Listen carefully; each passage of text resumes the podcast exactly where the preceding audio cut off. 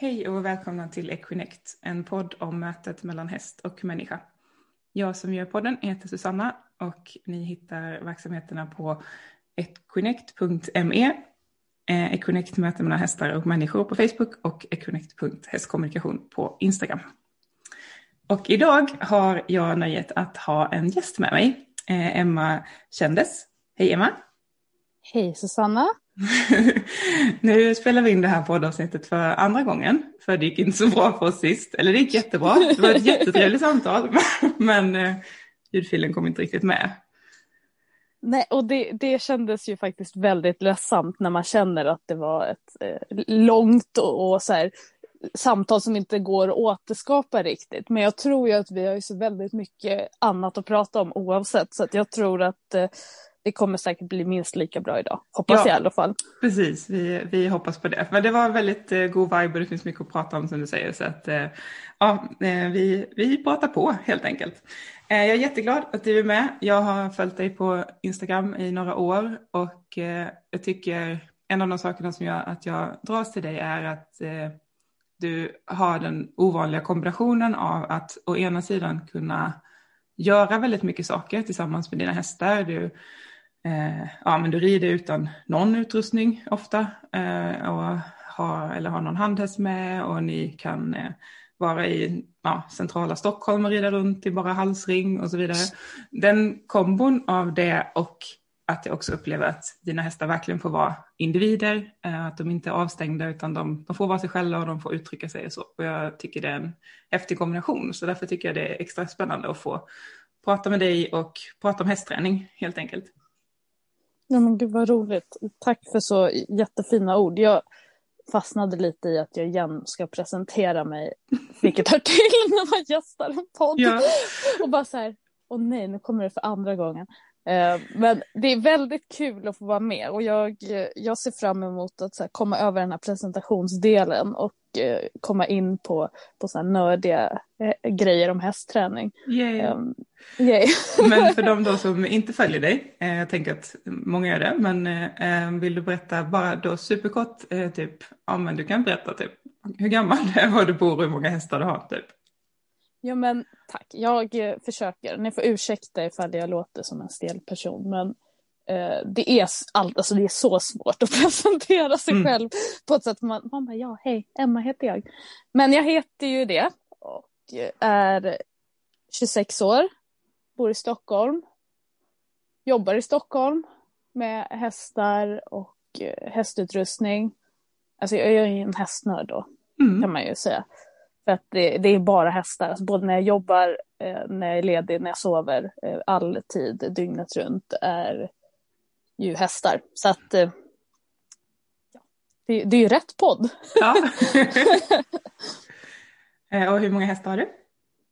Jag har fem, mer eller mindre, mm. beroende på hur man ser det. Eh, och ja, jag har en ponny, eh, en pensionerad ponny Sen har jag en travare, hennes avkomma som är en arab travare. Och sen har jag en anglo-arab. Och hennes avkomma som är ett svenskt varmblod. Eller ja, mm. ja. Det där är så spännande, det ska vi inte gå in på, men hur, hur olika saker blir till. Ja, okay, ja, ja. Mm. ja, och eh, då kanske vi eh, börjar i den änden med eh, avkomman där. Helmer, är ni kallar honom. Eh, Precis. Han är ju, eh, ja, är han typ sju månader nu. Han är lite äldre än, än, än Sky här. Vet du, han har faktiskt åtta månader, blev han häromdagen. Okej, okay. det betyder att Sky är sju och ett halvt typ. Jag hänger inte med. det går så himla fort. Ja, eh, och eh, det är ju lite spännande för eh, jag tänker vi kommer prata rätt mycket om, om ren praktisk hästträning idag. Och eh, om jag har hängt med rätt så tränar du generellt sett dina hästar med negativ förstärkning, men sannolikt med ganska mycket mer frihet än man kanske tänker när man tänker negativ förstärkning. Medan med Helmer så har du valt att gå en annan väg. Um, ska vi börja i det, liksom var, varför du valde att träna annorlunda med Helmer och hur det ser ut i träningen av honom?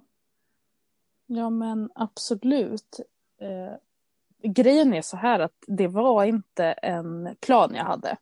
Jag känner att jag har senaste åren blivit ganska medveten om vad begreppen alltså positiv och negativ förstärkning betyder och framförallt vad jag tycker det betyder och hur man tolkar in vad hästarna Alltså vad det är hästarna faktiskt svarar på. Ifall mm. man till exempel kombinerar och om man som jag, som mestadels i mitt liv aldrig haft någon tanke på hur jag kommunicerar och tränar med hästarna utan jag kör lite på eh, känsla, eller bara på känsla faktiskt, mm. när man inte har liksom tränat för någon eller läst något utan jag har bara testat mig fram och det har ju vissa gånger varit att jag har stått och väntat in något beteende och sen bara belönat det, alltså shapat fram det nu i efterhand när man har börjat lära sig olika mm. begrepp liksom.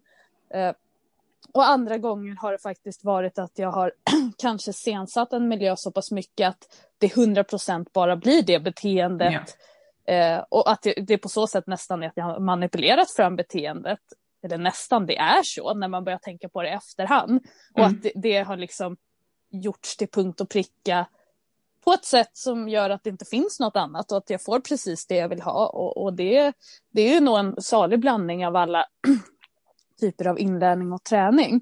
Eh, men eh, samtidigt så, så jag hade liksom aldrig någon, jag har ändå tyckt att jag har gått i rätt riktning för att det känns bra och att jag börjar plocka bort de delarna som är onödiga, där det blir att jag utnyttjar hästar. Det låter ju så hårt, begreppen när jag säger så här, det låter ju också så hårt. Alltså, ja, jag tycker också det är så skönt att du kan sätta ord på det så, för att eh, generellt sett annars så förskönar man ju allting man gör. Eh, och att det ska låta så himla fint, medan man kan också vara så här krass. och det är också lite så här bra. Alltså, och, ja, men någonstans så tror jag att det viktigaste för att kunna utvecklas, alltså jag är långt ifrån där jag vill vara. Alltså det är så många dagar där jag tar den enkla vägen för min del och sen mm. ångrar mig faktiskt för att jag ser att det var onödigt. Och för det första, jag hade inte behövt det. Det är liksom ingenting som mm. behövs för säkerhet eller för något, utan det är bara att man fastnar i liksom prestation och det handlar inte om vad jag behöver, känner att jag behöver visa upp för någon annan för att vi bor jätteisolerade här. Det är liksom inte så att jag på något sätt har någon press på att någon ser vad jag gör eller att jag ska nå till någonting, utan det är någon egen form av så här, strävan att alltid, alltså, nästan som så här, att jag sitter fast i, i vad jag var för hästmänniska som liten när jag var världens vinnarskalle och ville tävla i hoppning. Mm. Och allt som eh, var viktigt var att liksom komma framåt och upp i klasser eller hoppa högre. Och att mm. det någonstans, även nu när jag knappt rider, en period som just nu, eh, där det blir att jag mer bara gör så här fjantiga saker från marken om man ska säga så, alltså så här, onödiga tricks och, och vet, mm. så. Så är det nästan som att jag lätt fastnar i, i samma liksom, ja, vad ska man säga, eh, vinnarskalle liksom. Att jag verkligen ska lyckas med, fast det är helt onödiga grejer. Hästen mm. behöver inte, jag behöver inte. Eh, de behöver inte hoppning heller, om kan jag förtydliga. Men, men, eh, och, det, och det är alltså, spännande det där för att jag tror det är så jättemånga som brottas med den för att vi har vi en gång lärt oss att en, en häst behöver det här eller det här eller vi behöver vara på ett visst sätt för hästens skull eh, så är det ju svårt att sudda ut eh, och, och, och grejen är att det är klart att en häst som lever på ett visst sätt behöver jättemycket stimulans men hästar som lever som dina lever som lever på lösdrift eh, i flock på jättestora ytor eh, där är det ju också en annan förutsättning. Men det är svårt att liksom, ja, komma kanske till den, eh, jag, jag kan känna samma, liksom, att ja, men, herregud, jag borde ju göra mer. Eh, men eh, ja. Ja, men, och jag tror, alltså, det, det någonstans så, så har jag i alla fall, jag står väldigt mycket för positiv förstärkning eh, i vad jag kanske rekommenderar den stora massan ifall någon frågar mig mm. vad jag tycker om saker. Och, alltså, då skulle jag hellre tipsa om en tränare i positiv förstärkning än en som inte använder sig av positiv förstärkning. För det känns som att där är risken minst, alltså, minst att det blir fel och, och att man liksom behandlar sin häst illa. Mm. Eh, så. Men samtidigt så krävs det ju lika mycket eftertänksamhet och träning där. Alltså jag går ju bara på mina egna hästar. Jag har ju blandat väldigt mycket. Jag vet att många eh, påstår att det gör hästarna förvirrade på ett sätt och att det inte är att rekommendera. Så det behöver vi inte lägga någon mer vikt i. Men jag har gjort det i alla fall. Jag har blandat mycket beroende på vad det är vi gör. Om det är med tryck och eftergift eller om det är med belöningar av något slag. Eh, och jag inser ju att det är väldigt, väldigt många fall på mina hästar. Kanske för, just för att jag har blandat, eh, det vet jag inte. Men eh, eh kan få samma utnyttjande och, och liksom att jag får hästarna att göra beteenden de kanske egentligen inte vill, även med positiv förstärkning. Så jag tycker man har ett ansvar även där. Absolut. Alltså att, att det, för mina hästar till exempel, jag skulle säga att det är enklare att få dem att göra sitt yttersta. Och det handlar ju om motivering såklart, men att ja, jag har svårare att se när jag tränar med positiv förstärkning generellt har jag svårare att se ifall hästen faktiskt gör det för att den vill och för att den är redo för det och för att den är stark i kroppen och mår bra av någon rörelse eller något. Eller om det är rent och krast för att den faktiskt bara vill åt belöningen. Eh, ja, ja. Så. och där tänker jag, det, den, så som jag har förstått det utifrån eh, det, det jag har läst med vad som händer när man blandar positiv och negativ förstärkning, så tror jag att man tänker på om man kan säga så, traditionell eh, negativ förstärkning. Och när vi säger negativ förstärkning så, nu har vi inte ens förklarat de här begreppen, men tryck och eftergift eh, helt enkelt. Eh, och jag tror att det kan bli väldigt förvirrande för hästen ifall man gör det på det vanliga sättet, det vill säga att eh, lätt skänkel blir till hård skänkel, blir till piska, blir till hård piska. Alltså det eskalerar, det blir mer och mer om inte hästen gör som man säger. Men eh, så som du tränar dina hästar så är det inte så ofta du hamnar i det läget, om jag förstår dig rätt. Nej, precis. Alltså, det, det, det, är ju det här, om man ska ta typ ett konkret exempel för vad jag menar. Egentligen så tror jag inte att många har tänkt på att det skulle vara någon större skillnad. Men vi tog upp lite kort innan vi startade inspelningen att eh, just en typ av inlärning som jag har gjort som, som kan bli förvirrande för vissa som är lite nya på begreppen på, alltså om man använder negativ eller positiv förstärkning, eh, i alla fall så som jag tolkar det, jag tror alla tolkar det olika, men eftersom jag delar öppet att så här, med en häst jobbar jag, jag skulle säga 60-40 skulle jag säga åt båda håll i allt. Alltså, mm. Kanske mer eller mindre, men allt som är fyra av hästarna så är det 60 procents basering i negativ förstärkning och 40 positiv. Kanske mm. mer åt, ja, ni förstår. Och med då Helmer, min senaste som är åtta månader eh, nu, så är det tvärtom, alltså mer eh, positiv förstärkning än vad det är tryck och eftergift. Och, och egentligen så är hanteringen ganska lika och även arbetet med dem när man börjar tänka efter. Så det är ju en, det kan vara i alla fall en väldigt, väldigt tunn linje, alltså svårt att urskilja vad som faktiskt är positiv och negativ förstärkning. Och framförallt så, det jag baserar det på när jag förklarar det är ju hur hästen tolkar, för jag tycker och tror att de flesta håller med om att du kan både röra hästen och hålla i hästen och hålla i en kroppsdel för att typ vägleda i positiv förstärkning Absolut. om man tänker typ trickträning. Så skillnaden är ju bara hur, hur det är inlät och vad, konsekven, vad, de, vad hästen är van vid att konsekvensen blir. Eh, Exakt. Så det är jätte, om vi bara hoppar in där så Sky då, eh, min föl unghäst som, som jag tränade med positiv förstärkning bara, eh, det är så coolt för att då har jag ju så här lärt in en sväng till exempel, först med en target och sen har jag lagt på ett tryck i grimman, alltså en, ett väldigt lätt tryck, man brukar kalla det taktil signal, alltså att, att det, det känns, men det är absolut inte något som på något sätt skulle kunna göra ont, utan bara som en, en, en hand på eller så. Eh, och det coola med henne är att så fort jag tar i grimman eh, så är ju hennes förväntan så åh, vad ska hända nu? Alltså mm. det är mm. liksom en så här jättepositiv förväntan hela tiden, för det har alltid lett till någonting bra jämfört med mina andra hästar som är tränade med tryck och eftergift eh, under många år och sen har gått över till positiv förstärkning de senaste åren. Där finns det fortfarande en sån här känsla, eh, typ när jag tar i grimman så bara, ja ah, det skulle kunna bli bra, det skulle också kunna bli dåligt. Typ. Ja men exakt, och det är ju, alltså någonstans så, så vill jag ändå trycka på, alltså för, för, min egna del, att jag är inte emot negativ förstärkning. Hade jag varit det så hade jag eh, än, jag kan bli, det, vem vet? Jag har ju ändrats mycket senast, bara det senaste året eh, har jag liksom tänkt om i mycket. Men, men jag, negativ förstärkning behöver inte innebära att hästen inte har en fri vilja också. Alltså Nej, någonstans så vissa hade säkert tolkat mycket av min negativ förstärkning, det var lite det jag ville komma till, eh, att det är positiv förstärkning. Alltså någon kanske gör på samma sak eller på samma sätt och tolkar det som positiv förstärkning beroende på vad man då har för eh, referensram och hur mycket man har satt in sig i begreppen och, mm. Och hur mycket man tänker på vad man faktiskt gör och hur hästen tar Precis. emot det vi gör mot den. Och det är det eh, som jag tänker blir den stora skillnaden med dig, förutom att Ja, förutom att du i, i slutändan inte står och slår hästen om den inte gör vad du vill.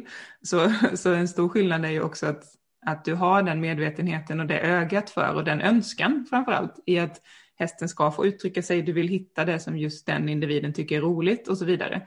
Och då tycker jag att, alltså på ett sätt om jag skulle få välja mellan att en person antingen har det eller en person använder positiv eller negativ stärkning så skulle jag välja det första.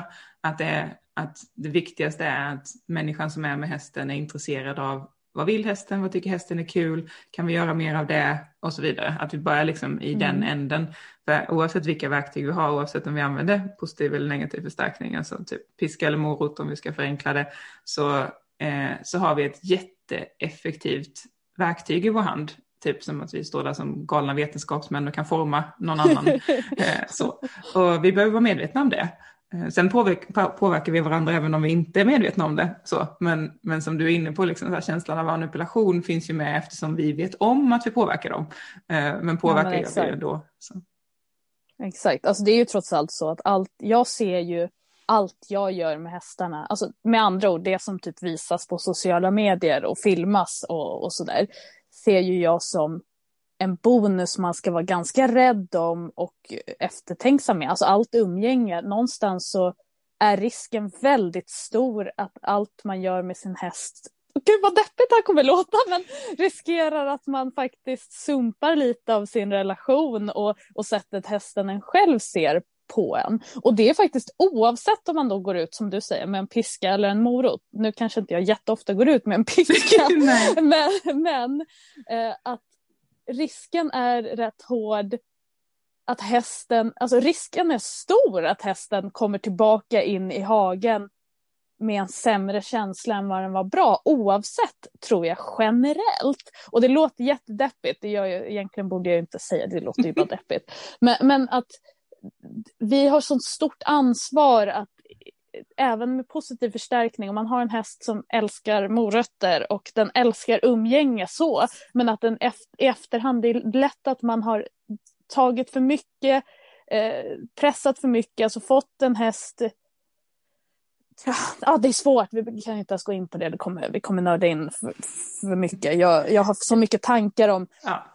att all, i alla fall kortfattat, eh, mina hästar, eh, jag tänker efter väldigt mycket på små, små detaljer på ett sätt som kanske inte man generellt gör som hästägare. Alltså för mig är det viktigast, allra, allra viktigast att mina hästar eh, har en miljö när jag är på jobbet för att ha råd att ha hästar, vilket är ofta med andra ord, så, så ska hästarna inte sakna mig. Det är jätte, jätteviktigt för mig att jag känner att mina hästar inte står mm. vid grinden och väntar på att jag ska komma hem för att de har ett tråkigt eh, liv. Liksom. Så att mm. någonstans så, så, känner jag mig misslyckad ifall jag kommer hem efter tio timmar när jag varit borta och hästarna, det känns som att eh, hästarna har velat haft mig hemma tidigare. Och, och det är ju någon sak som folk bara, va? Det är väl det man säger, gud det är ju underbart mm. om hästarna eh, tycker så mycket om sin människa. Så här. Men då, då någonstans så, så har ju jag då är de ju inte längre häst. Jag ska Nej. ju vara en bonus. Det är underbart att hästarna väljer att vara med mig frivilligt. Det är också lika viktigt för min del att de vill vara med mig. Men det ska inte vara eh, en viktig resurs för dem. Det strävar jag alltid efter. Mm. Att de ska ha precis lika bra miljö och med andra ord alltså frihet, eh, stora hagar, alltså efter, ute efter allt som vad man kan liksom. Och gå med så mycket hästar som är möjligt, alltså andra hästar. Och mina hästar har ju fri tillgång på, på foder alltid så att eh, ja, det, det, jag har, alltså där ligger min största vikt och det är sånt som kanske inte delas generellt på Instagram. Alltså man lägger kanske inte upp ett inlägg i flödet när man bara säger Gud vilken härlig dag, ingen häst ville gå ut och rida. Du kanske borde göra det oftare. Ja, kanske, det, det kanske behövs. Men... Eh, oh, det var någonting du sa där som jag ville fånga upp. Eh, jo, men det var det här att för att komma till den punkten där du är nu, eller utifrån, alltså för att komma till den punkten eh, som, som du har kommit till för att kunna säga det här, så tänker jag att man ändå behöver ha jobbat en del med sig själv. För risken är ju annars att man, när man har häst, eh, så väldigt gärna vill att hästen ska visa sin eh, kärlek till en eh, genom att den behöver, alltså vi, vi, är så vana vid att, jag tror många är vana vid att ja, men vi, vi, vi hjälper någon och då känner vi att vi är värdiga typ och vi, vi behövs och då kan vi vara trygga i att relationen kommer fortgå och så vidare. Och, och det krävs ju mer av en att våga släppa fri på det sättet. Alltså jag ger dig allt du behöver utan mig, eh, säger vi till hästen. Eh, och så ser vi om, om den vill hänga ibland ändå och ibland kommer den inte vilja det. Och då behöver vi stå ut med det. Och det är lite samma sak som om man tränar en häst eh, som har frihet, oavsett om positiv eller negativ förstärkning. Man, man, man har den, den, den, har full frihet. Och då kommer det vara dagar där den säger nej. Och då behöver vi som människa stå ut med det eh, och kunna hantera det. Och kanske är det därför vi har flera hästar också, så vi kan ta en annan. Men ja. Nej, det är det därför man har katter också kan jag mm. säga. Hett tips. Alltså, det, där lägger jag mer värdering i att katterna ska vilja vara med mig. Hade de inte velat det varje dag då, då hade jag haft ett problem med mig själv tror jag. Eh, mm. Eh, så att, hett tips, skaffa en katt. men, Skämt åsido. Men innan vi ska nörda ner lite till på Helma så, men innan det så bara kommer jag att tänka på ett eh, en, en post du gjorde för, jag kommer inte ihåg, ett år sedan eller två som fastnade vid mig, vilket var att på tal om det här då att dina hästar ska ha frivillighet så gjorde du ett experiment där du tog med dig hästens grimma ut i hagen och eh, höll upp den och då eh, om hästen ville följa med ut eh, på ridtur så ja, fick den ta på sig grimman annars inte. Vill du berätta lite mer om det? Ja men gud absolut. Alltså jag fick ju en tanke, jag hade läst en tråd på, i en Facebookgrupp eh, som, alltså, som många andra, jag tror att alla har stött på sådana här. Vad ska jag göra? Min häst går inte att fånga i hagen. Och, och jag försöker att inte involvera mig så mycket i sådana här trådar. Mm. Eh, helst inte alls. Men eh, det blir ibland att jag fastnar själv i tankarna och då kommer att tänka på att det är så konstigt att eh, man inte förstår det allra tydligaste hästar kan berätta för en. Och det, det, är inga hard feelings, alltså det är absolut inte att någon ska känna sig dålig. Alltså, det, det, det vill jag förtydliga, det handlar inte om det, att så här, oj vad dålig du är som att inte ha en häst som kommer till dig i hagen. Men att det är så vanligt att läsa eller höra folk som bara, nej nej det handlar inte om att han inte vill bli riden utan mm. han håller på och leker med mig eller retas med mig, han tycker det här är kul. Och han tycker, alltså och jag bara, men snälla, rara, söta, fina, känner bara jag. Mm. Hade det varit en hund som när du kommer hem tittar på dig och rusar åt andra hållet och, och vägrar komma fram till dig på 20 minuter, då hade alla reagerat på vad 17 är fel? Mm. Vad måste jag göra för att förbättra den här relationen? Varför vill hunden inte gå ut på promenad? Varför vill den inte ens hälsa på mig när jag kommer fram till den? Mm. Nu vet jag att hund och häst är väldigt olika djur. Det vill jag, men bara för att... Men ändå en jättebra enkelt. liknelse. Ja, ja då, där hade alla reagerat. Någonting är jättefel när jag inte ens kan gå fram och sätta på halsbandet och ta ut min hund efter den har varit hemma, ensam hemma ett tag. Liksom. Eh, där hade alla reagerat. Men en häst gör samma sak så, så det är väldigt sällan någon bara säger Ja, oh, gud vad hemskt, min häst vill verkligen inte vara med mig. Vad ska jag göra för att förbättra min relation? Det finns absolut i, i grupper som eh, är liksom mer för klickerträning och positiv förstärkning, absolut. Men i, de, de flesta jag ser är verkligen, alltså, och då blir jag så här, men wow, vad lever, alltså du vet snacka om att göra allt för att du vet, inte erkänna för sig själv att mm. det här är det tydligaste en häst kan berätta för oss. Sekunden, mm. det första mötet vi har med dem. Och nu är jag väldigt glad och tacksam, jag är väldigt ödmjuk för det. Har ju inte haft något sånt här problem med någon av mina hästar eh, sen, ja, sen jag köpte Anna, min, den hästen jag haft längst av de hästarna jag har nu. Mm. Det blir 11 år nu i vår. Det första året med henne hade jag problem. Ja, det var samma för mig dess... med en av mina epona. Hon var också så här, ja, första halvåret gick inte. Ja. Och, och de hade på en grimma hagen alltid bara, alltså ja. ägarna på grund av den anledningen. Mm. Jag hade ju Anna, Anna fick ju gå ut, jag fick ju inte in henne på, när jag släppte ut henne på bete första sommaren så fick inte jag in henne på, jag tror det var en eller två veckor. Ja, ja, alltså, och då tog jag in, jag tog in alla andra hästar, kan jag förtydliga. Okay. Eh, mm. Och hon gick kvar själv i mm. beteshagen och var mm. jättenöjd med det. Så att det där var, hon skulle verka så sådär, var jättelånga hovarna. och, och, du vet, det var, nej, det var hemskt. Men, så att jag har haft problemet, men det, det var så länge sedan nu så att jag eh, väldigt ödmjukt eh, har ju inte behövt lägga någon tanke på det. Liksom så. Däremot, eftersom mina hästar står, eller eftersom det låter som att det är enda anledningen till att de inte kommer fram till mig i grinden, det, det är det inte såklart. Men jag har ju ganska stora hagar, det beror på vad man jämför med till hästarna. Eh, och det är ju så, tycker jag, av förklarliga skäl, så, så fort hästarna ser mig så slutar inte de med vad de gör och kommer rusande till mig. För som sagt, hade de gjort det varje gång då hade jag känt att det var något i deras miljö som jag hade behövt ändra på eh, för att, ja, att det, jag är en starkare resurs än både mat eh, och allt annat de har i miljön. Liksom. Men eh, att kanske om jag kallar på dem eller möter dem halvvägs eller till och med så eh, går fram till dem, att de inte går undan eller eh, ser ut att inte vilja vara med mig. Liksom om man ska dra det så.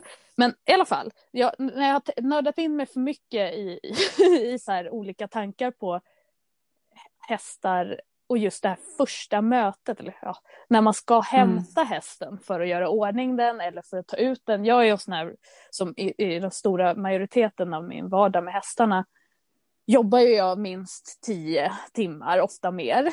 Eh, och då den här årstiden så är det ju alltså kolsvart både innan och efter jobbet eh, för mig. Mm. Och när man har fem hästar, ja man förstår ju säkert eh, ekvationen när det är mockning och fodring och allt det där. Så att om det blir att jag gör något med hästarna generellt sådana här dagar, vilket är de flesta dagar, så blir det ju typ, jag kommer hem sent från jobbet, går raka vägen ut i hagen, rycker en grimma, med reflexer och typ tar på grimman på en häst och sen kratsar hovarna på sin höjd och sen går ut på en promenad eller gör något liksom kort och litet.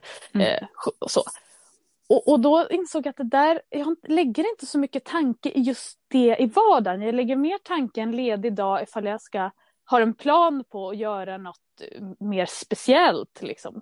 Träna specifikt eller ja, så och då, det var då det slog mig att, men gud, jag kanske, du vet, är det här nödvändigt för mig och hästarna för det första? Och sen så här, vill, uppskattar hästarna det här? För att annars så finns det ju också annat jag hade kunnat haft för mig den här sena mm. kvällen när det regnar, än att gå på en halvtimmes promenad, för det gör varken från eller till för någon av oss, även om det, ja, det finns ju fördelar med det också såklart.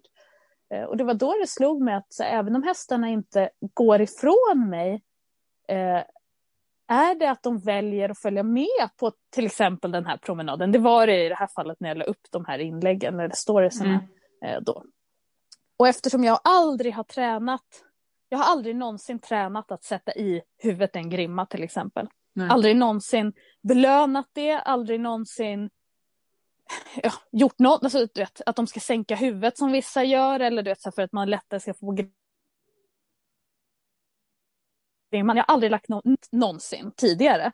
Och det var därför jag kände bara så här, undrar vad som händer om jag tar, det kan jag förtydliga också, jag, det, hästarna har inte egna grimmer utan eh, de har ingen egen grimma mm. faktiskt. Utan alla delar på det som finns i närheten. Vi har grimmor som hänger lite vid varje grind. Mm. Ifall man får ett infall och vill gå någonstans eller göra något.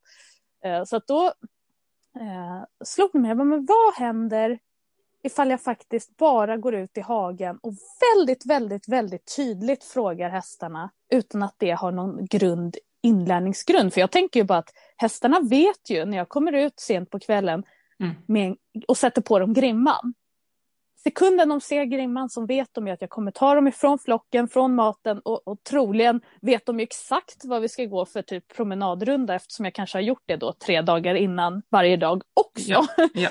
Eh, så då, då, känner jag att jag litar på att hästarna är fullt medvetna om vad som vad frågan är när jag mm. håller fram grimman. Liksom, mm. Utan att jag har gjort någon kedja eller lärt in något i, i det. Liksom. Eh, och då känns det jätteviktigt för mig att inte koppla in någon form av tryck, press eller liksom, mm, vad heter det, eh, manipulation. Alltså ingen, ingen, det ska inte finnas någon form av känsla i det här, utan det är bara rent och krast momentet som hästen får ställa sig alltså, mot. Och ingen belöning heller. Det, mm. det var väldigt viktigt för mig i, mm. när jag gjorde det här, att den får inte en morot första gångerna när man sätter på grimman, för att då helt plötsligt så kanske jag lär in ett beteende och det var inte ja, det jag ville ha. Uh, så att, och det var väldigt, väldigt, väldigt spännande för att det slog mig att det, det är ju nog ofta mina hästar kommer fram till mig för att väldigt öd, alltså ödmjukt säger jag igen, men alltså bara vilja säga hej, kul att se dig, kul att du är här, kul att du kommer och fixar vår mat, mockar åt oss typ. Yeah. Men att de kanske inte hinner svara på eller fundera på att jag kräver något av dem, även om det är en kravlös promenad. Liksom. Utan hux flux så har jag en grimma på och där sitter en stark grund i, av många av dem i alla fall, de äldre hästarna, att när en grimma är på så följer man det. Liksom. Mm. Traditionell hantering liksom, från när mm. de har varit uh, unga. Så, så att, uh, ja. Och så då gick jag helt enkelt bara ut med en grimma och uh, det var ju inte riktigt så att alla hästar rusade rakt in i, grimman med mulen. Liksom. Eh, faktiskt. Och, och då, man fick ett väldigt stort perspektiv på det, ja. måste jag säga. Och, det, och, och jag vill bara förtydliga igen, du sa ju det, men att det experimentet funkar ju tack vare dels då att du inte har lagt in grimman betyder morot till exempel. För i så fall så finns det stor risk att hästen hade sagt ja till grimman men sen senare i händelsekedjan kanske inte var så pepp. Eh, och det funkar också tack vare att de inte vet att ja, men om inte jag tar på mig grimman så kommer Emma jaga runt med, med en långpisk tills jag kommer fram till henne. Typ. Eh, för då, eh, ja men då skulle de flesta hästar bara ta på sig grimman för att de vet att alternativet är värre. Liksom. Så ett sådant experiment för att det ska vara rent så behöver det finnas ja, så, lite förväntningar hos hästen som möjligt mm. på att det händer antingen eller saker efter, utan bara, ja men just det, det här, eh, det här leder till det här. Eh, jag har haft liknande tankar men jag har inte gjort dem än för ja, tid. Men till exempel att jag ska ha en viss grimma för skogspromenader till exempel. Eller vad det nu kan vara, ja, eller en viss sadel för ett visst typ av pass. Ja. Eh, för att kunna verkligen att hästen väljer. Eller jag har också tänkt någon gång att jag ska ha olika så stationer i paddocken och sen på ena långsidan hänger sadeln och sen där borta hänger selen och sen där hänger där liksom. Och så kan hästen gå till det den vill göra typ. Men jag har inte kommit så långt än. Men det vore roligt. Men det där, ja gud, det där är jätteintressant. Jag tror mm. att eh, eh hästar är ju de, de har ju extremt mycket rutiner i sina liv som det är och de snappar upp vad saker betyder. Det vet ju alla som håller på med häst, även om man inte har satt sig in någonting hur hästarna funkar rent eh, psykologiskt så, så vet man ju att hästarna eh, noter, alltså så fort du plockar upp en höpåse eller vad det alltså mm. du vet, så, så har de, de kan liksom få en lång förväntan på någonting och, och, och små, små saker kopplar mm. de ihop väldigt, väldigt enkelt. För det är ju i princip så de funkar, det är så de behöver funka. Mm. Alltså med så här, första steget är ju flyktdjur, så att, alltså i grund och botten. Så att de, liksom väntar inte på att alla steg har kommit fram hela vägen fram utan de, de noterar väldigt snabbt. Liksom. Så att det där är ju typ det smartaste man kan göra egentligen för sin häst ifall man vill ha en ren valfrihet och att mm. man vill vara säker på att, eh, alltså att allt man gör är eh, liksom vad hästen känner för också. Mm. Eh, ifall man vill träna uteslutande så. Så att, eh, gud, Mm. Jag ser fram emot att följa det ifall du tar tag i det. ja, tack. Vi får se. Eh, det finns en, en önskan om det i alla fall. Sen, eh, sen som sagt, det är ju det där med, med tid och, och sånt.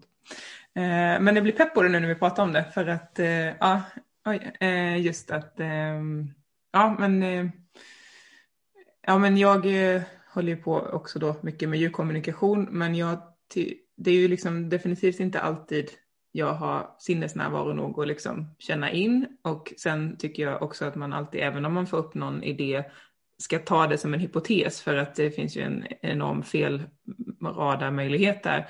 Så att oavsett vad man får för sig att en häst vill så vill jag ju sen ta feedbacken i stunden, så här, men stämde det här eller inte? Och då är ju alla sådana här utforskanden guld Um, och de kan man ju verkligen göra oavsett om man ja, tror på djurkommunikation eller inte eller liksom ha, ha den inställningen. Så bara just att få feedbacken från hästen men också då vara medveten om att den feedbacken kommer bara vara sann ifall hästen, eh, ja men precis som du säger, dina äldre hästar som är ja, men det man brukar kalla då crossover hästar, att de har tränats med mer mm. traditionell tryck och eftergift tidigare, där kommer det eventuellt vara så att de eh, har så många minnen av att det här leder till det här så det leder till det här så att svaret inte till hundra procent är lika eh, sant eller rent eller vi ska säga som en häst som inte hade haft de konsekvenserna i sitt liv tidigare. Ja, och, och, det är ju det här som gör, alltså det som skiljer, det går ju att göra på så mycket nivåer i positiv och negativ förstärkning. Mm. Eh, att till exempel, nej, jag har inte tagit tag i nu rider jag typ aldrig med sadel längre, men jag kommer säkert igång till våren ifall jag får lite motivation. Men jag har inte tagit tag i till exempel, även om jag tror på det, jag tror det är jättebra med så startknapp och säga ja och nej till sadel mm. och, och, sånt där. Däremot så lägger jag extrem vikt i om mina hästar säger nej, för att jag litar ändå ganska starkt på att i många situationer så vågar mina hästar göra det. Även om mm. de är traditionellt hanterade och tränade. Ja, så, så litar jag starkt på att och, och, det är inte alltid, det handlar kanske inte om, eller jo, det roliga är att mina ston, de är jättetuffa, eh, om man ska enkelt förklara. Det, det, det är inte några veka individer Nej. som flyttar sig, någon av dem kan jag säga. Nej. Eh, så att eh, de har inga problem med att både hotas och bitas ifall de känner för det. Det, det vågar jag lova till och med eh, nu när jag tänker på det. Men mm. att då säga, jag lägger ju jättemycket, jag hade lagt så mycket vikt i ifall mina hästar la bak öronen och, och piskade med svansen när jag började spänna sadeljorden. Mm. Alltså jag hade slängt av sadeln ifall det hände faktiskt eh, på mina hästar. Mm. Eh, och det är så, sån grej som jag tror att det, det blir, det är inte så svart och vitt som ja, jag har ju ofta sådana diskussioner där folk bara säger, mm. oj hur rättfärdigt, du känns som att du har kommit så långt och ändå så har du ändå inte så hela vägen. Jag bara, fast kanske inte på, på andra sätt, men på mitt sätt så, så känns det som att jag är på väg och nu, gud, jag inser att vi skulle börja prata om Helmer och positiv förstärkning. Gud, det spinner iväg. Nej, men jag är på väg och jag är öppen. Framförallt vill jag lära mig mer och det jag har att lära mig mer av nu är ju framförallt vad kan jag byta ut eh, i, i träningen liksom? Och vad blir bättre om jag provar på ett annat sätt? Eh, till exempel med positiv förstärkning. Mm. Eh, så. Men samtidigt så står jag ju här idag och känner att sättet jag tränar mina hästar på behöver utvecklas mycket såklart åt det bättre. Det kan det alltid göra. Men det är inte på alls så att jag har en känsla av att slopa allt med mina eh, äldre hästar. Kanske också för att jag vet att det kan bli ganska förvirrande för oss alla och de framförallt Även om vissa situationer då kanske är någon form av inlärd hjälplöshet som också låter så krasst och, och hemskt men det, det är ju sanningen. Alltså i så här, att gå i grimma och inte gå på en och lyfta benen när man ska kratsa hovarna till exempel om man tar beteenden. Så, så, så behöver det kanske inte vara något häst, mina hästar mår dåligt av. Att jag kratsar hovarna varje dag, även om de kanske inte kände för det just där och då. Det behöver nog inte vara något man kanske, jag känner att jag behöver lägga någon större vikt i. De har lärt sig att på rutin, eh, utan de står ju och gör något annat samtidigt. Så ja. det är liksom inte så. tillbaka till det där då liksom att så som deras miljö och vardag ser ut är så bra så tänker jag också att eh, min, ja, men beroende på individ såklart, men, men mindre sådana inskränkningar på vad individen får göra just då är kanske inte lika stora som om det hade varit en individ som eh, ja, inte, inte mådde bra eller inte hade det den behövde resten av tiden. Liksom. Eh, mm. sen, sen beroende på olika individer då såklart, men eftersom dina inte verkar ha några större problem med att någon typ tar tag i en hov och lyfter upp den så är det ju fint. Skulle någon ha det så skulle ju du ha behövt göra annorlunda, tänker jag. Gud det. Så, ja. Eh, så vi pratade bara kort här innan vi började spela in det här avsnittet om eh, eh, till exempel bara för att ge en inblick i hur du då med din 60-40 positiv och negativ förstärkning tränar in exempelvis spansk skritt. Och du bara vill så här, eh, låta oss hoppa in i en, en sån en sekvens för att vi ska få se hur, ja, hur, hur, du tränar för att få en inblick i, i det. Mm. Eh, ja men för det var så tydligt för det är faktiskt det senaste så här onödiga skulle jag faktiskt säga det är det. Eh, beteendet som jag har tränat med Helmer. Eh, det är kul, men det är inte något han behöver. Han behöver inte det för att må bra. Jag behöver inte det för att vardagen ska funka, utan det är bara en det bara blev så liksom.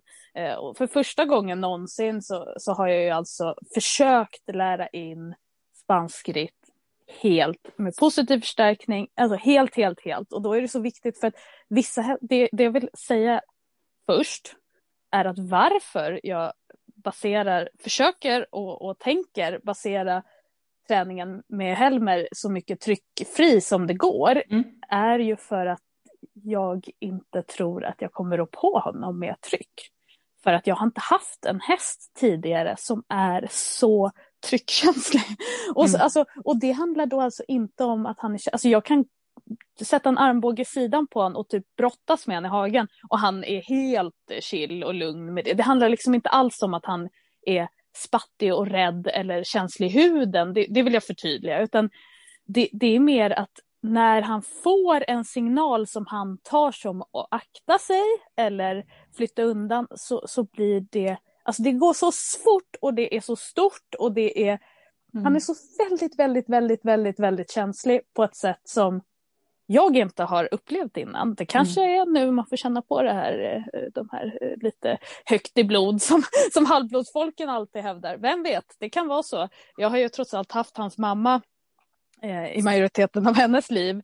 Så att jag, en av delarna, och det här är inte samma sak, liksom. det är en helt eh, annan typ av häst. Och inte på något sätt negativ tycker jag, utan kanske snarare tvärtom. Han är helt otrolig som häst. Han, jag skulle säga att han har säkert i grund och botten mycket, mycket mer flyktinstinkt, mycket mer reaktionssnabb. Alltså mm. till exempel när han var liten kom något åt ett bakben. Ingen av mina andra hästar reagerade mer än att titta på det eller kanske flytta bakbenen lite, alltså om man bara ska ta rent krasst. Medan han då från en millisekund har liksom lyckats kicka rakt ut. Och han, jag tror inte att han var så rädd, det var liksom inte det, utan han bara Eh, känslig. Jag behöver mm. inte gå in mer på det, men det, det, är en väldigt, väldigt eh, annorlunda häst. Så det jag ville bara säga då är att det är det här som är så tydligt. Att han hade kanske kunnat svara på tryck i, i den här inlärningen i, med spanskritt utan att många hade förstått det. För att minsta, minsta lilla tryck kanske hade gjort att han hade flyttat benet och så belönar man det. Och sen minsta lilla, alltså du vet, och att träningen ändå då hade baserats på uttryckt. Men jag börjar andra änden för nu blir det här luddigt kände jag. Alltså om vi tar räkan, det är min andra uppfödning, han är fem år nu. Eh, han är tränad med alla möjliga typer av förstärkare och eh, sånt. Det har varit väldigt blandat och, och en resa i sig. Men om vi tar spanskritt, när han var ung, säkert i samma ålder som Helmer är nu, så hade jag honom lös. Eh, liksom precis som nu på en lite större yta, inte bara en rundkorall utan lös. Mm. Så han har full valmöjlighet att gå någon annanstans ifall han vill. Eh, och sen så stod jag med ett spö och petade på ena frambenet. Och som jag kan minnas i alla fall, säkert har jag, säkert har jag ju gjort på både sämre och bättre än vad jag kan komma ihåg i många fall. Men vad jag kan minnas i alla fall i första inlärningen så bara höll jag spöet mot benet tills han kanske av en slump flyttade benet. Men det är ju samtidigt ett tryck som jag har där och som Mm. jag tar bort. Som jag kanske mer, när jag inte la så mycket tanke på det, är så här, det är ju för att visa, hur ska jag annars få fram det? Men, och sen belöna det med eh, morötter eller kli eller något annat när han gör det jag vill. Och sen ha utökat det, alltså petat på benet eh, och sen kunnat få det i alla fall när benen hör, när han fattar så har jag ju då kunnat liksom vet, flytta spöet längre och längre bort och viftat med det och, och har han då inte svarat och så fortsatt vifta med det ända fram till benet tills det kommer till benet. Sen belönat när han har lyft på benet. Och till sist har det slutat med att jag kan hålla fram spöet eh, framför frambena och får beteendet jag vill ha. Liksom. Mm.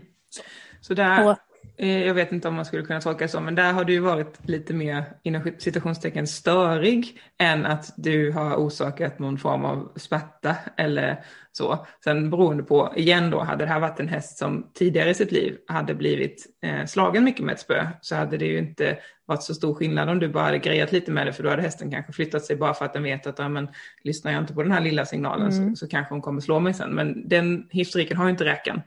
Eh, så, så därför så är det ju spännande att, att ja, du, du använde förvisso spöet men det var, inte, det var inte superjobbigt, han kunde gå därifrån och så vidare.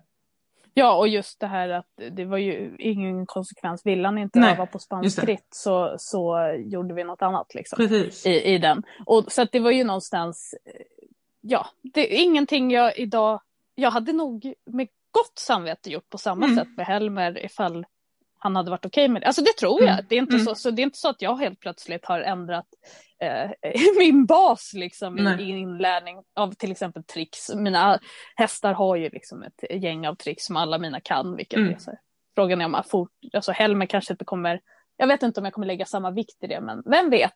Men, men då kände jag bara så här, och nu efter åtta månader, Helmer har ju alltså blivit väldigt, väldigt trygg med mig. Han har lärt sig, alltså du vet, att inte lärt sig, men det, det känns som att så här, även om han i grund och botten är en eh, superreaktiv och kvick häst fortfarande, så märker du inte av det, snarare tvärtom i vardagen. Liksom. Mm. Han hade säkerligen lärt sig spansk ritt precis lik, på samma sätt som räkan och kanske inte mått dåligt av det heller. Men någonstans så insåg jag att ett, jag behöver det inte. Jag kommer kunna få fram beteendet på ett annat sätt. Eh, Det kan man nog alltid eh, om man bara har tid och tålamod. Det tar ju längre tid, kan det göra. Eh, Men två, jag är inte säker på ifall jag kommer kunna läsa av honom hur han tar för han är en väldigt, väldigt, väldigt, väldigt, väldigt välvillig häst. Så han vill vara mig till lag, Mm. han vill vara oss till, han vill vara med oss. Han ser oss som en resurs nästan mer än vad jag hade velat att han gör och strävar efter att han ska göra. Men Mm.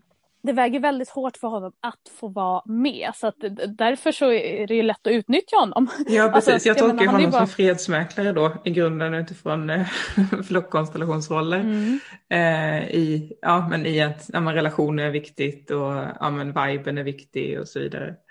Eh, och vänligheten i det då. Golden, min nordsvenska har en del eh, fredsmäklare i sig. Eh, ja, och hur lärde du då in, eh, in det med honom? Nej, men, men där var det ju liksom att jag, han har massa bollar och sånt där i hagen, eh, liksom, leksaker i hagen. Eh, och då började ju jag med att han fick utforska en, av, en sån här stor pilatesbollstyp liksom.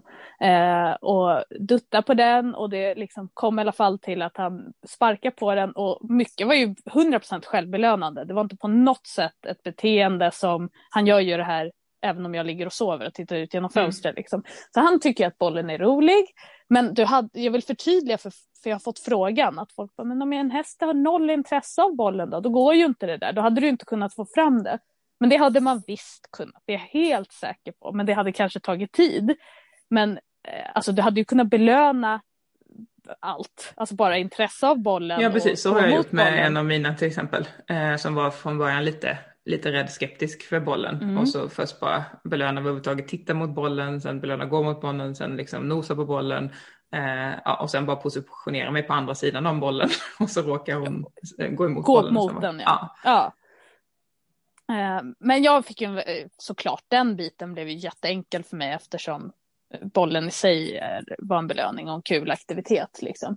Eh, men då gjorde, så kom jag på det att han blev ju rätt flashig när han travade efter bollen och Ja, sparkade på den med stora eh, framben. Och jag bara, men det här, sånt här är kul för man ser, han, han som individ är ju så mild och känslig och faktiskt extremt, jag menar det är en åtta månaders hingst och nu börjar han bli könsmogen. Han låter som en hingst när han gnäggar och, och Mm. sådär i hagen.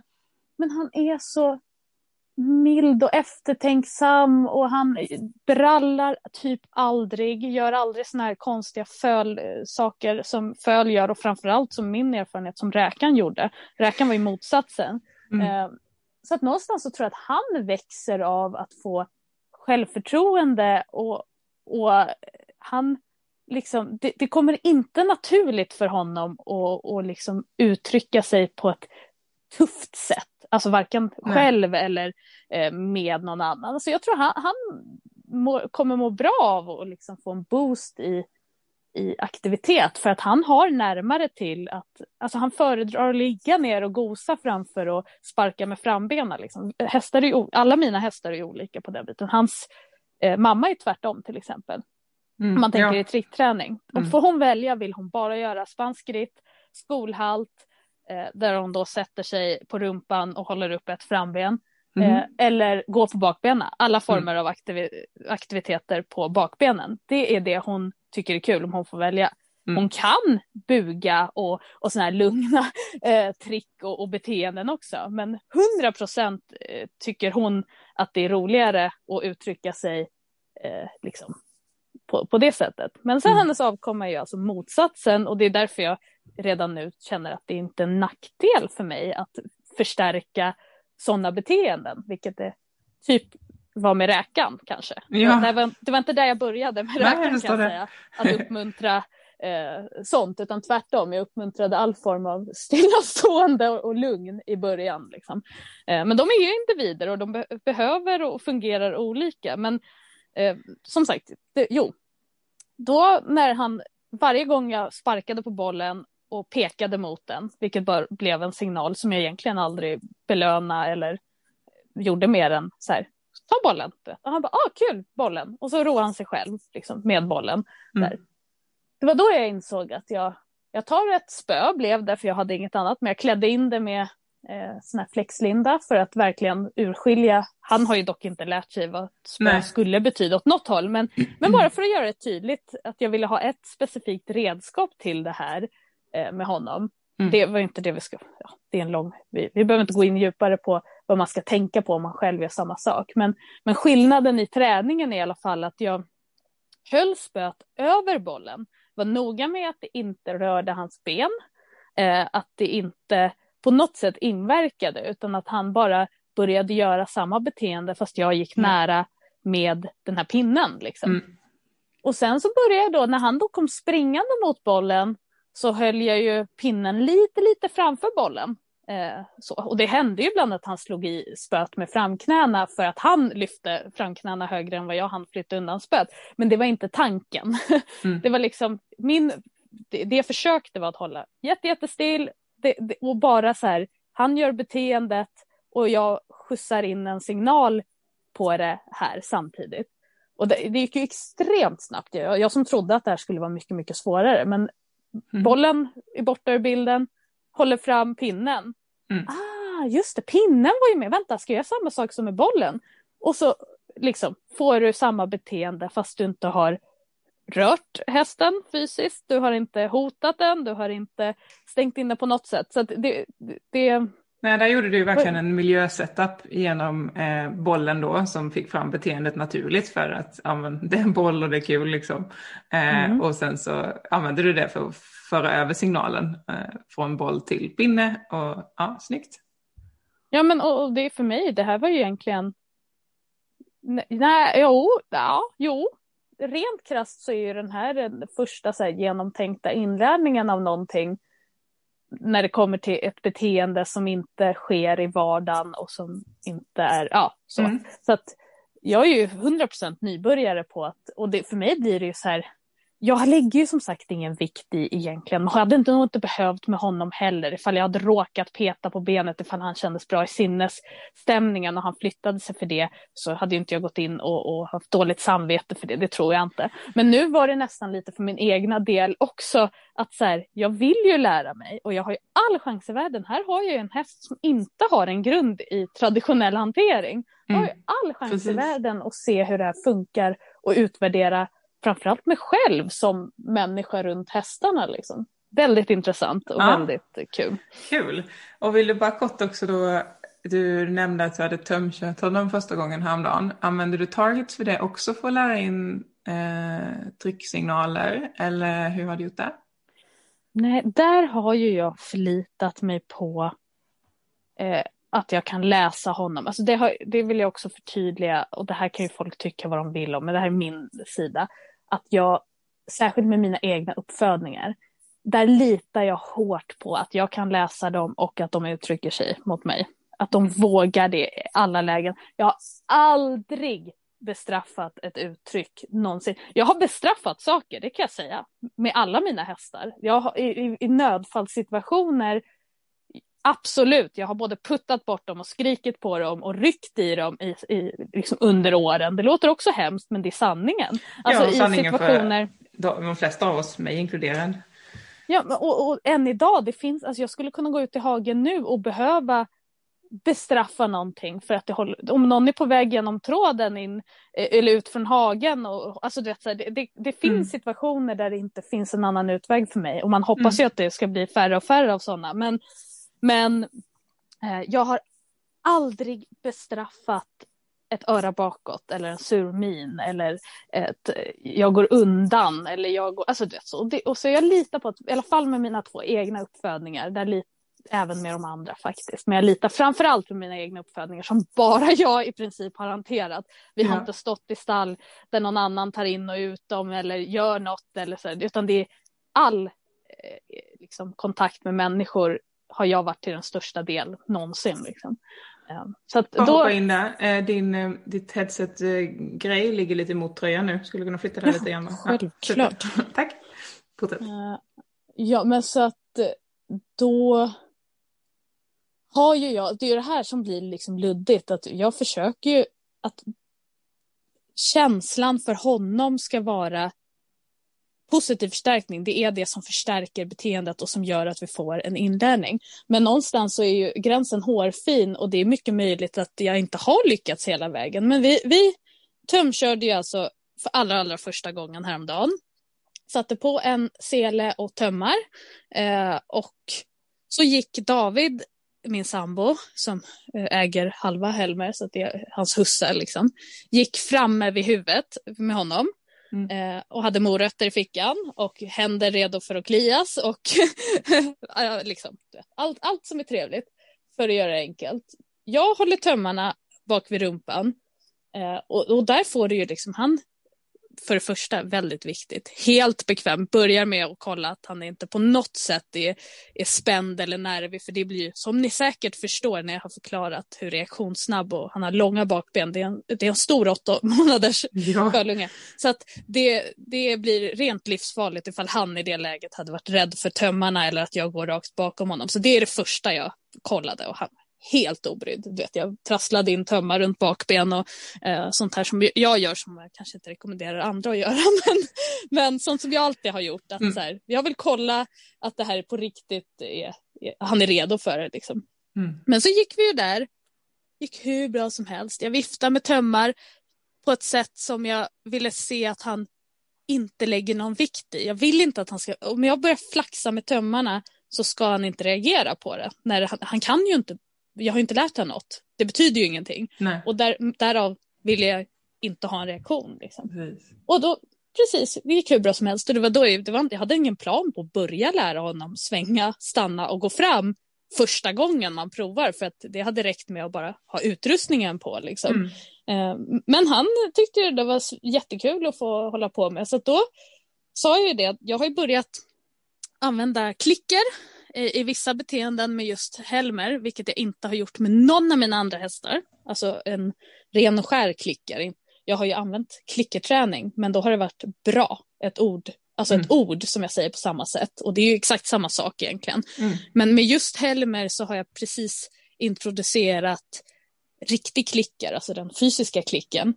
För att eh, det, det kommer ju, de här klickerorden som man kan ha, kommer ju så naturligt och det är jättesvårt att ändra på det när man har en rutin. Mm. Och eftersom jag typ majoriteten av gångerna tränar Helmer och Räkan tillsammans, alltså i hagen, Ja. och båda två är jätteintensiva på att typ plocka upp saker eller göra beteenden och sådär. Så är det svinsvårt när jag då insåg att jag hade bra räkan, bra Helmer, bra räkan. Och och de båda kopplar ju bara bra. Och då Ja. bara, nej men räkan har aldrig hört en klicker. Han vet inte vad en klicker är. Så om jag försöker lära in klicker på bara en häst Mm. så borde jag kunna, den borde kunna ish glömma bort det här klickerordet. Och de kan ha varsin belöningssignal. Mm, Det är jättebra. Som, även om de då gör beteendet exakt samtidigt så kan jag säga det här var det. rätt exakt samtidigt. Så att, mm, det funkar mycket bra måste jag säga. Så att jag Mm. har ju alltså Smart. nu... Och då tänkte jag att för att göra det enklare för mig när jag dessutom då ska, för min tanke var ju av ren egoism, jag vill ju köra in Helmer i framtiden. Och det är en knepig grej tror jag med positiv förstärkning och göra det säkert knepig men det, det, det är ett stort ansvar, det är en svår grej att göra liksom. Eh, men så att jag för min egna del vill ju att från början nu med tömkörningen att han ska till exempel lära sig att aldrig vända runt, tvärvända runt när jag står bakom och, och sådana där grejer. Och det är ju svårt när man ska då träna med fri vilja och med positiv förstärkning. Ja och nej skulle jag säga. Alltså, jag, jag förstår hur du tänker men har man en tillräckligt förstärkt target framför nosen till exempel eh, så Mm. finns ju inget behov av att vända nosen bak mot dig. Eh, och likadant med signalerna så tänker jag att självklart så, så kommer man ju till eh, taktila signaler, alltså att man, man lär in att kunna ta i tömmen och så vidare. Det är bara det att man, man lär in den på, ja, på det positiva förstärkningssättet.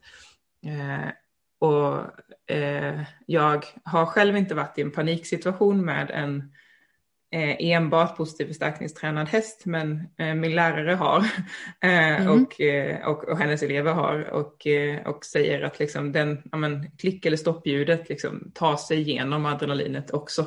Eh, jag, jag har själv inte varit i det än, men det blir väldigt spännande den dagen det kommer. Eh, så. jag vill bara säga att det, det Mm, bör ja, gå. Ja. Och, och jag, jag tror på det hårt, annars hade jag nog lagt ner och inte påbörjat något för att där ligger ju min vad heter prestationsgen kvar. Jag gillar inte att påbörja något jag inte tror kommer funka. Och nu så, så tror jag ju stenhårt på att det går att testa på ett annat sätt. Men, men Mm. sättet jag har gjort på, jag kommer säkert ändra mig hundra gånger. Till nästa gång har jag säkert nya tankar. Men om just tömkörning. Men så gjorde jag så för att göra det så enkelt för oss alla. Jag har David, jag och David skulle jag säga är exakt lika viktiga i, i Helmers liv. Liksom. Och han är van vid att vi båda är delaktiga i allt vi håller på med. Och han verkar gilla det.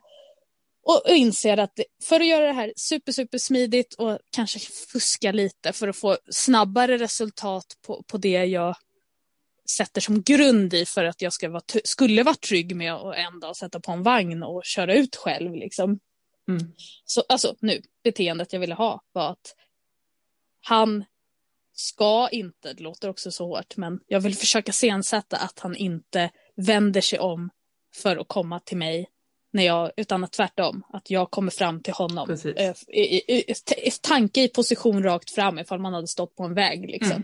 Eh, och inte helomvändning så fort han får klick eller eh, liksom belöningsordet. Så därför så, så sa jag det att jag går här bak med tömmarna och har klicken i handen.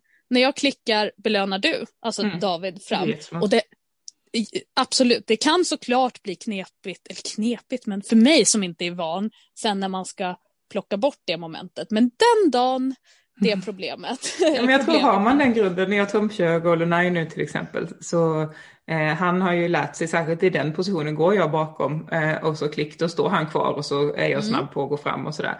Men sen eh, har jag inte kört honom i vagn på det sättet än, men jag vet andra som gör det och då kastar fram morötter helt enkelt på vägen Ja. framför dem. Så. Så att, Ja, men- eh, Ja, och det, där 100% kommer ju lösa sig. Men så, Ja. så gjorde vi i alla fall nu att eh, jag stod kvar där i position. Ah. Och David stod kvar i sin position, vilket mm. var liksom lite snett på sidan bredvid. Och det var då jag försökte, när jag då insåg att men vi testar att börja lära in signalerna av tömmarna och röst.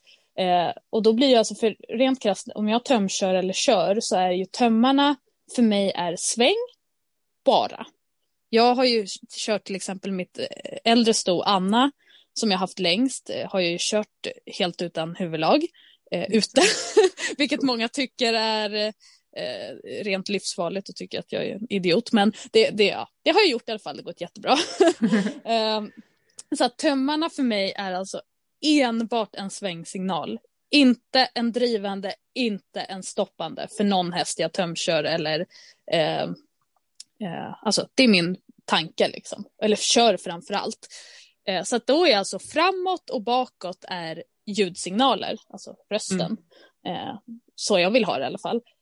Så att då, stopp och framåt är ing, var inga problem, givetvis eftersom jag dels hade David, han, han hade nog mer fokus på David än vad han hade på mig om jag ska vara helt ärlig, men då blir det ju att man bara eh, försöker få till signalen, precis som med bollen och pinnen i spanskritt, ja, att jag, jag tajmar miljön så mm. pass att jag, han kommer koppla ihop liksom. Plus mm. att pro har han ju redan lärt sig i massa andra situationer ja, och ja, framåt är i andra situationer också. Så att där, det var ju simpelt. Det behöver man ju nog kanske inte ens träna något vidare mer på om jag ska vara ärlig.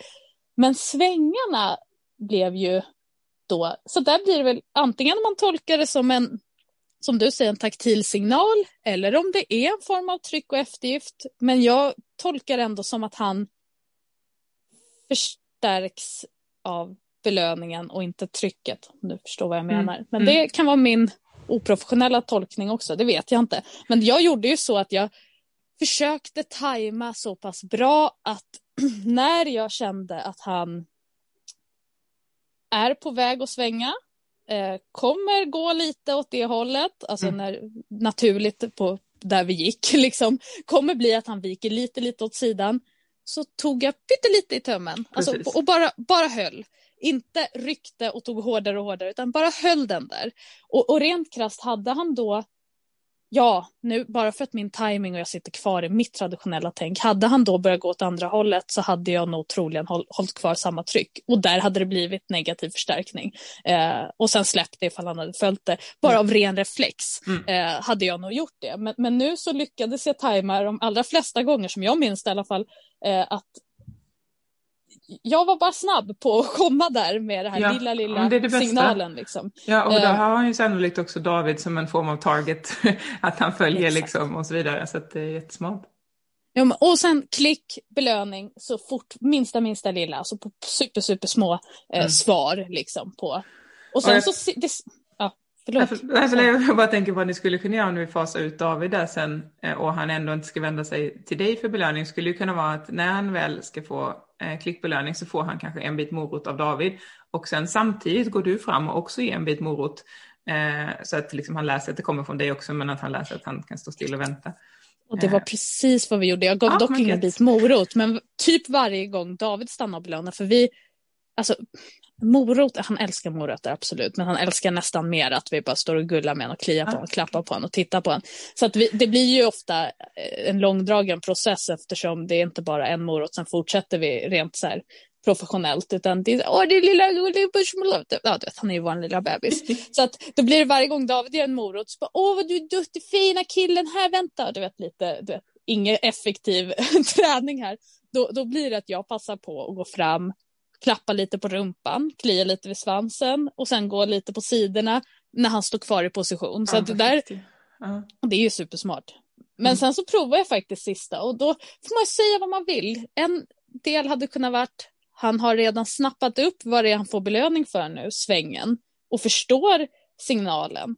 Eller så var det att han svarade på tryck, att jag satte tryck. Den är knepig, så där vågar jag faktiskt inte säga. Men den sista, innan vi avslutade, det här var ju bara ett pass på fyra minuter max. Det låter som att vi har hållit på och tömkört. Men det var ett par varv i en Mm. hage liksom. Det, så att det var Bra inte... att du säger det också så man, man förstår det liksom också med uppmärksamhetsspannet och alltihopa liksom. Mm. Exakt, det är en fölunge. Liksom. Mm. Och det, så jag vill förtydliga, på riktigt, från vi satte på selen och tömmarna tills vi tog av selen och tömmarna, max fyra minuter. Eh, så det, det låter ju som att vi höll på en timme, men det gjorde vi ju inte, eh, nu när jag förklarar det.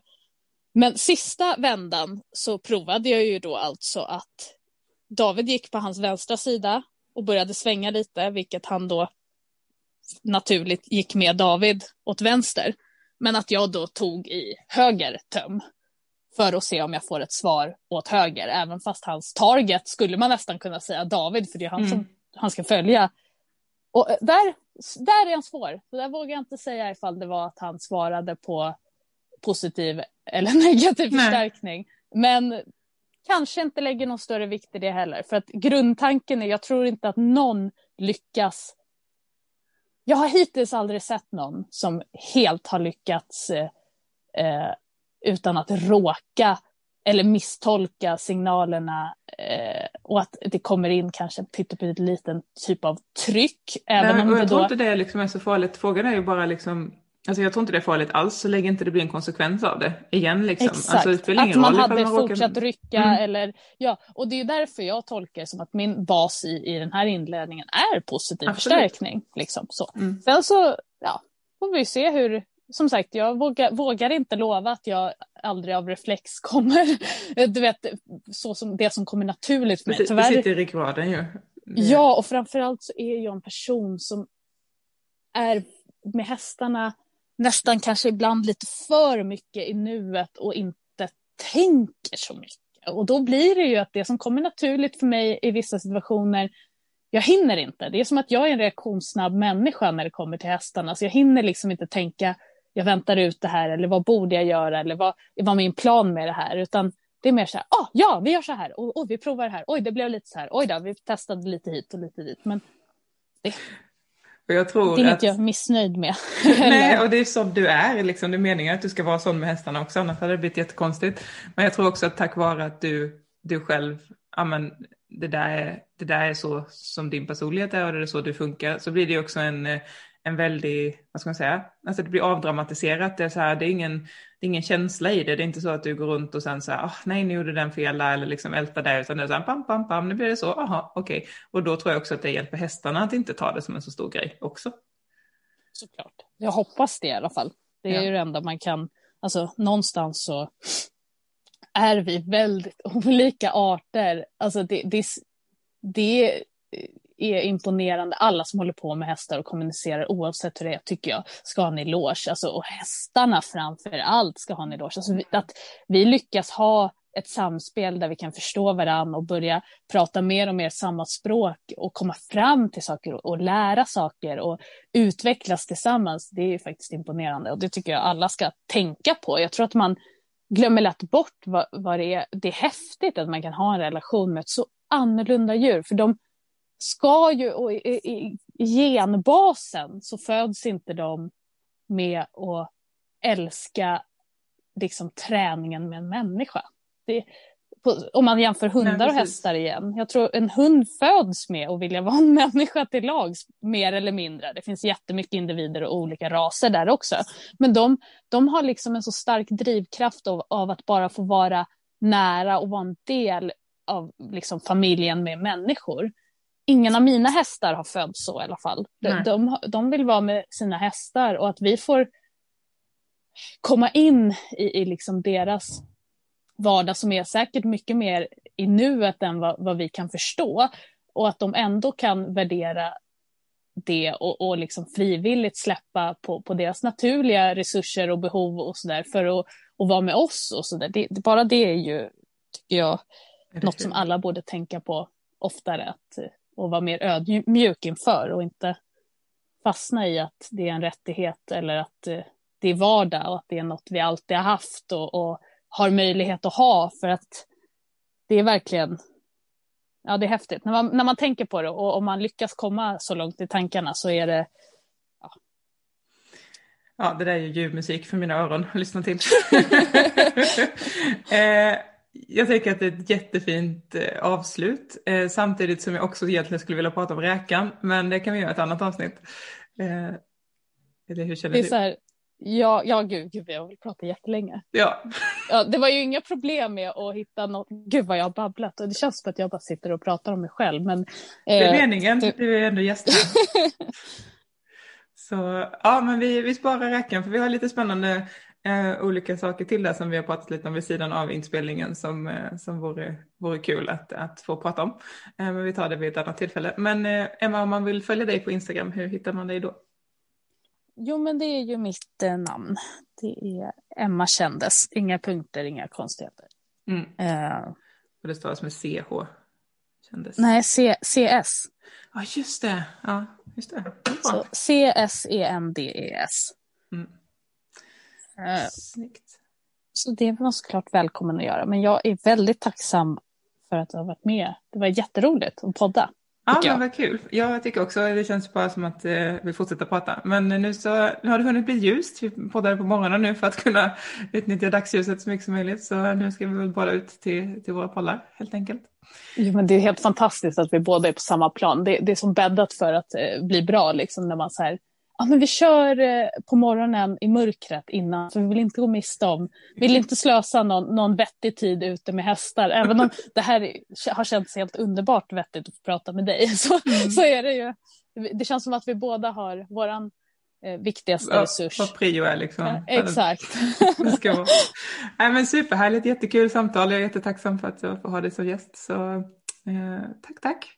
Ja, men tack snälla att jag fick vara med. Jag kommer jättegärna tillbaka någon gång ifall de som lyssnar vill det såklart. Annars, så, annars kan ju du och jag höras ifall det inte skulle finnas något intresse. För vi har ju, jag har ju väldigt mycket jag egentligen hade velat fråga och bolla med dig om dina hästar och dina tankar. Ja, det vet du ju, det har vi ju jag har ju kontaktat dig förut. Eh, och, och liksom, där det har handlat om dina kunskaper. Men, men alltså det är ju, man inser nu när vi har, jag har ingen aning om exakt hur länge vi har pratat, men det är säkert över en timme i alla fall. Ja, nästan en och en halv tror jag. Det, ja, men alltså, det är helt otroligt. Och vi, det känns som att vi knappt har kommit in på någonting. Och typ, ska jag vara ärlig, nästan ingenting vi pratade om i det förra Nej, avsnittet som inte kom med. Så det är helt sjukt. Men jag känner ju också när vi pratar att jag skulle bara, alltså för vi är ju också väldigt olika i, alltså det lilla vi känner varandra hittills så är vi väldigt olika i hur, hur vi är och liksom jag, eh, ja men som, som du säger, du står där i stunden och bara så här, pam, pam, pam, fixar det, liksom jag vill så här tänka efter, känna in och så här. Så jag blir också så här, åh men jag vill ha det här hos mina hästar och se hur det skulle bli. Ja, skoj, kul grejer. Väldigt, väldigt roligt. Så att jag, jag hoppas att vi hörs snart i alla fall, oavsett podd eller inte. För Det är Absolut. det väldigt som- intressant. Men då avslutar vi själva poddandet för nu och så ser vi om eh, folk gillar det helt enkelt så bjuder jag tillbaka in dig. Jag har en känsla av att de kommer göra det. Jag hoppas det. Ja, Annars så, ja. Men då får vi väl önska alla en fin dag. Eller gör man inte så när man avslutar jo, en podd? Så gör vi. Så, så hörs vi allihopa helt enkelt. Det gör vi. Hej hej! Hej hej!